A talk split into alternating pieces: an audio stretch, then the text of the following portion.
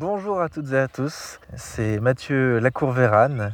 Je réponds à l'aimable et agréable invitation de, Radio Vino à revenir sur ces ondes pour partager mes expériences. J'avais euh, l'été dernier fait un, reportage sur mon, tour de France à vélo des producteurs de cidre et, je reviens maintenant euh, pour euh, vous présenter ce que ce que c'est que l'installation en tant que producteur de cidre, puisque je ne suis pas encore installé, je suis en train petit à petit de, construire mon projet pour, euh, pour devenir producteur de cidre. L'objectif étant de, produire ça en pré-verger, production de, de pommiers à cidre avec en dessous des moutons qui servent un peu de tondeuse, mais aussi à bien d'autres choses.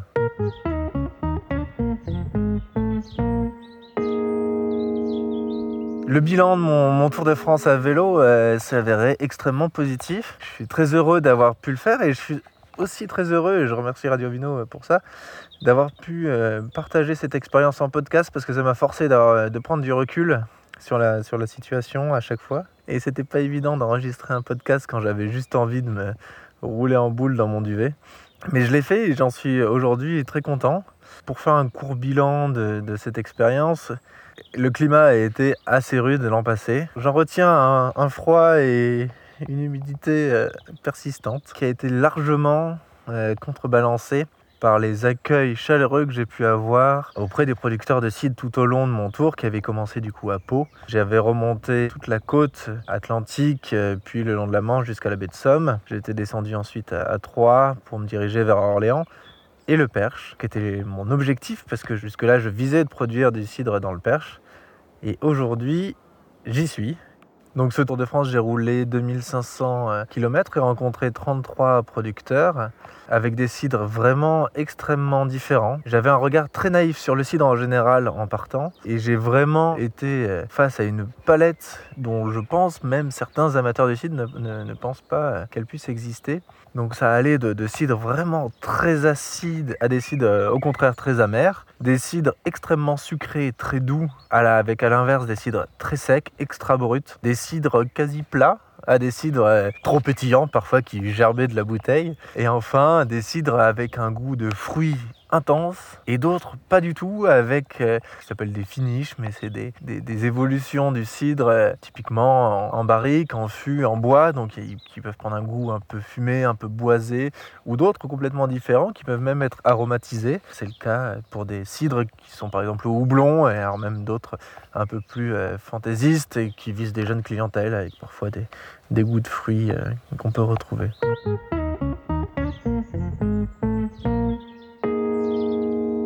Donc je suis passé d'un regard qui était très naïf sur le métier. Bah, pour moi, le cidre, c'était euh, un goût de pomme euh, un peu sucré, des bulles, euh, voilà, plutôt sympa. Puis maintenant, je vois la complexité des choses qui peuvent se faire et c'est génial parce qu'en fait, plus j'ai pu apprécier cette complexité, et plus euh, voilà j'ai un peu mis le doigt dans l'engrenage. C'est passionnant euh, bon qu'est-ce qui se passe euh, comment ça se passe? Et ça c'est le choix que j'ai fait ensuite. Donc j'ai fait mon, tour de France et après j'avais le choix entre soit prendre une formation très théorique soit aller me former sur le tas et c'est le choix que j'ai fait. Donc j'ai fait le choix d'aller faire une saison de pommes dans le Perche. Et ça a été une expérience extrêmement agréable.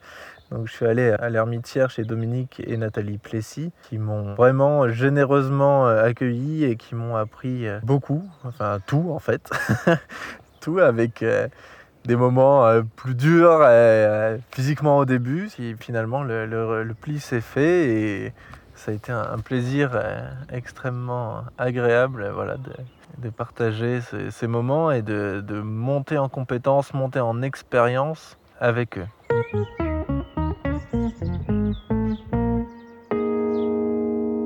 Donc euh, j'ai appris à comprendre comment faire le cidre, comprendre ce qui se passe dans une cuve, comment des pommes qu'on ramasse dans un verger, parfois à la machine, parfois à la main, qui sont ensuite euh, râpées, pressées, qu'on va ensuite suivre euh, l'évolution des fermentations.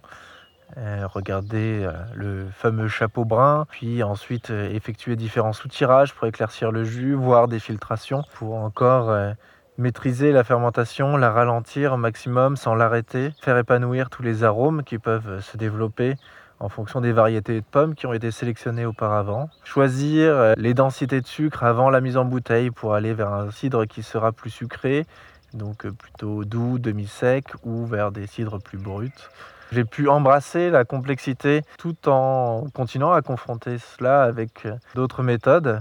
C'est vraiment très intéressant et encore aujourd'hui, au jour le jour, j'apprends encore et toujours à, observer, à regarder, à suivre, même si la situation d'aujourd'hui est plus complexe. J'ai pu euh, me former aussi, j'ai pu faire la, formation INAO, l'Institut national qui euh, donne les, appellations d'origine. Et notamment aussi parce que le Perche est euh, une région agricole qui va vers l'obtention d'une AOP au niveau européen, ça, qui est une reconnaissance d'un terroir particulier. Donc c'était intéressant aussi de voir comment des organismes institutionnels pouvait euh, suivre ce terroir, euh, participer à sa valorisation, à sa sauvegarde, à sa protection. Et puis ensuite, ça a débouché sur le concours général agricole qui a lieu à Paris et auquel j'ai dû participer en tant que, juré euh, ayant fait une formation, et qui permet, là pour le coup, de s'imprégner de ce que c'était qu'un concours agricole, de regarder comment on choisit des critères qui permettent de discriminer les cidres entre eux, de les sélectionner, de voir ce qui est mieux, ce qui est moins bien, d'en discuter avec d'autres gens qui ont parfois des avis euh, complètement différents, et euh, puis comment on en discute et, comment on, arrive à, dire euh, ce qui est bon ou ce qui l'est moins. Et puis j'ai ensuite participé à Cidre Expo, le premier salon international du cidre en France, qui a eu lieu en février dernier à Caen. J'ai pu participer notamment euh, à une conférence sur euh, la production de cidre et les questions de biodiversité. Donc euh, en quoi le cidre est une boisson, pour faire court, une boisson écolo, entre guillemets. En gros, en quoi le cidre participe à la biodiversité des terroirs et en quoi est-ce que c'est un atout pour ces territoires. Tout ça pour vous dire que au cours de ces podcasts que j'animerai de manière euh, régulière, j'essaierai de vous faire partager ces expériences, tout en revenant aussi là sur, euh, et je terminerai là-dessus, aussi les, difficultés qu'on peut avoir en cherchant à s'installer sans être issu du milieu agricole, sans être euh, du territoire. Voilà, c'est des, points qui me semblent importants à soulever sur les, nouvelles formes d'agriculture. Euh, quelle agriculture voulons-nous? Comment pouvons-nous la faire? Et, c'est d'ailleurs ces questions-là, donc l'angle environnemental et agronomique, qui m'ont aussi euh, mis la puce à l'oreille sur les systèmes de prévergés, qui sont des systèmes relativement vertueux au point de vue euh, écologique et agricole.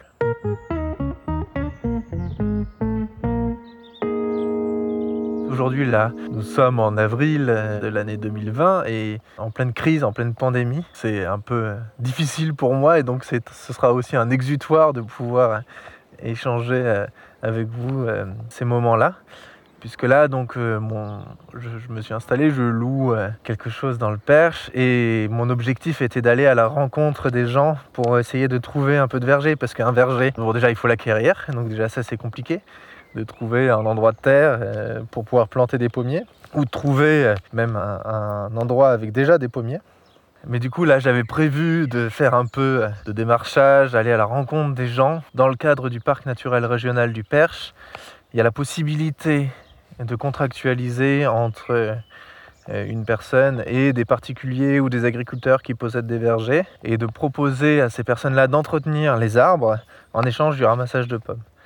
Donc moi, mon objectif, c'était d'aller à la rencontre de tous ces, tous ces gens pour leur proposer d'entretenir leurs arbres et de ramasser les pommes à l'automne. Et là, je suis cloîtré, je suis coincé, donc je travaille sur mes chiffres, je travaille sur ce que je peux faire. Mais du coup, je vais aussi maintenant travailler pour les podcasts de Radio Vino, qui va largement euh, me faire plaisir et puis euh, j'espère aussi vous faire plaisir. Si vous voulez aussi suivre euh, ces éléments, vous pouvez les retrouver aussi. Je fais une page Facebook qui est identique à celle de l'année dernière. Je suis resté sur la page du Tour de France des producteurs et productrices de cidre et euh, sur une page Instagram qui est Mathieu-LV. Donc voilà, c'était un peu un, un de ce que je vais vous raconter, un podcast introductif. J'espère que ce format vous plaira, n'hésitez pas à faire des retours et je vous dis à très bientôt.